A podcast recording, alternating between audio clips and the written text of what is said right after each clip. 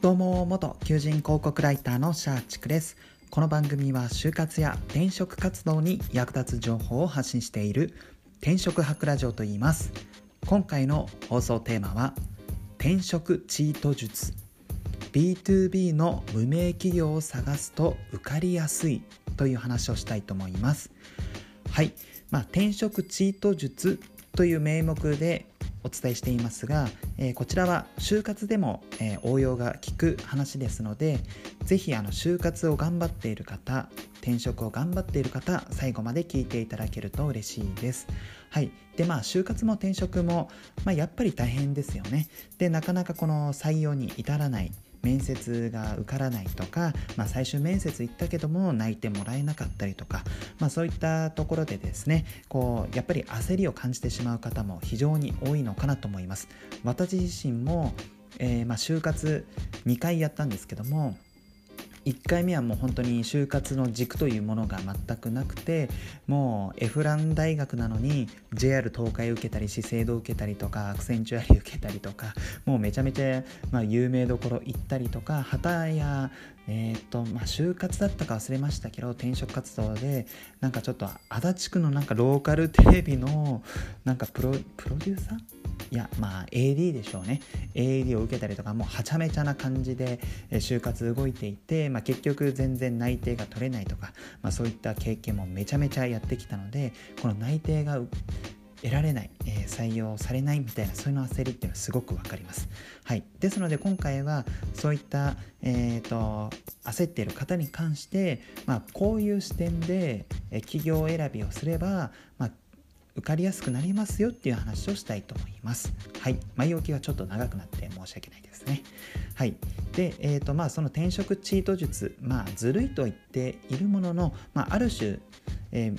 ちゃんとこれは考えた上でやっていれば別にずる賢いことではなくてむしろもう賢いずるはつかない賢い就活術転職術になりますので、まあ、実践していただきたいんですけどもそれが B2B の無名企業を探すというものになります。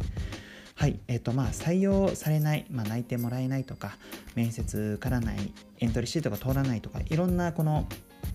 えー、障壁があると思うんですけども、まあ、その原因の一つにや、えーとまあ、競争倍率が高い企業を受けてしまっているからっていうのも、えー、要因の一つにあるんですね、はい、例えば自分が知ってるような会社を受けるとか、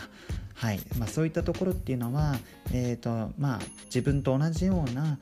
えーまあ、転職活動を頑張ってる方も同じ選択をしやすいので、まあ、結果的に、ま競争倍率が高くなってしまって、まあ、そのライバルとの競争に負けてしまっているっていう側面もあったりするわけですよ。ですので、えー、採用されやすいようにするためには、えー、競争倍率の低い企業を受けることが大切です。はいまあ、そっちの方がまあ単純に、えー、ライバルが少ないので、まあ、受かる可能性が高められるよねという、まあ、方程式ですね。でその例として、えー、私自身はこの B2B の、まあ、無名の企業を、えー、挙げています。というのも、まあ、このみんなが受けたいって思う会社って結構 B2C 寄りのサービスを提供している会社が多かったりするんですよね。まあ、先ほど言ったような資生堂とかも、まあ、一般消費者向けのサービスというか商品を、えー、提供している会社ですし、まあ、ソフトバンクも、まあ、ある種まあ B2B のサービスねやってると思うんですけども一般的には、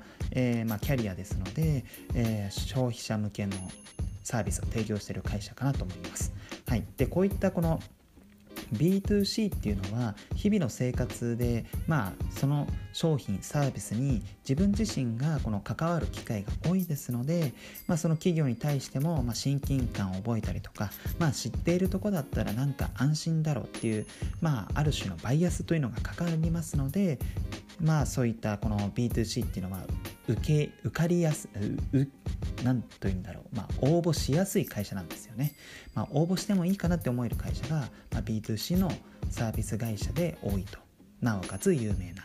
でそういった思考っていうのは、えー、自分以外の就活生あるいは転職活動をやってる社会人も、まあ、同じような考え方を持ってる方も非常に多いと思いますので、まあ、結果的に競争倍率が高くなってしまって自分が受かる可能性が低くなってしまうということが起きてしまいますのでまあじゃあそうならないために個人的には私は B2B の、まあ、業界内である程度シェアを持ってる会社で、まあ、知名度がない会社がいいんじゃないかなと思っています。まあ、そもそも B2B っていうのはなかなか、えー、日々の生活私生活においては、えー、関わる機会がありませんので、まあ、B2B のサービスを提供しているっていう時点で結構、まあ、いい意味で無名な会社すなわち、えー、他自分と同じような就活生あるいは転職活動されている方が、えー、第一早期しにくいこの会社を受けてみようって思いにくい会社ですので、まあ、そこの時点で結構競争倍率は、えー、下がえー、下げることができるのかなと思っています。はい、でまあその中でですね、まあ、この B2B の中でもある程度シェアのある会社というのを選べば、えーと、競争倍率は低いけどもちゃんと業界内で地位をポジションを獲得している会社ですのでまあ企業的に安定しやすいのかなっていうところも、まあ、言えなくはないのかなと思いますので、はいまあ、そこそういったこの B2B である程度業界内でシェアがあるっていう会社は、まあ、すごく個人的には掘り出し物の、えー、企業なのかなと思います。はい、ですので、えーまあ、ぜひですねこのなかなかエントリーシートが受からないとか面接が通らない最終面接行っても内定がもらえないっていう方は、まあ、もしかしたら自分は競争倍率の高い会社を受けてしまっているから落ちてるのではないかと考えてえっ、ー、とまあそうですね、まあ、今までこの注目してこなかった業界まあ、その中でこの B2B の業界内である程度シェアのある会社をちょっと注目してみてはいかがでしょうか。まあ、それをすることによって、まあ、かなり B2B で、まあ、無名な会社にいい意味で無名な会社ですね知る人ぞ知るけど消費者は知らないような無名な会社になりますので、まあ、そこで競争率をぐんと下げることができて、えー、逆に自分の、えー、何でしょうこの内定確率というのもぐんと高まることができるのかな高められることができるのかなと思いますので、まあ、ぜひですねこの就活頑張ってるけどうまくいかない転職頑張ってるもうまくいかないという方はまずはこの考え方を、えーと、一度自分の中で落とし込んで、まあ、そこで企業選びをしてみてはいかがでしょうか。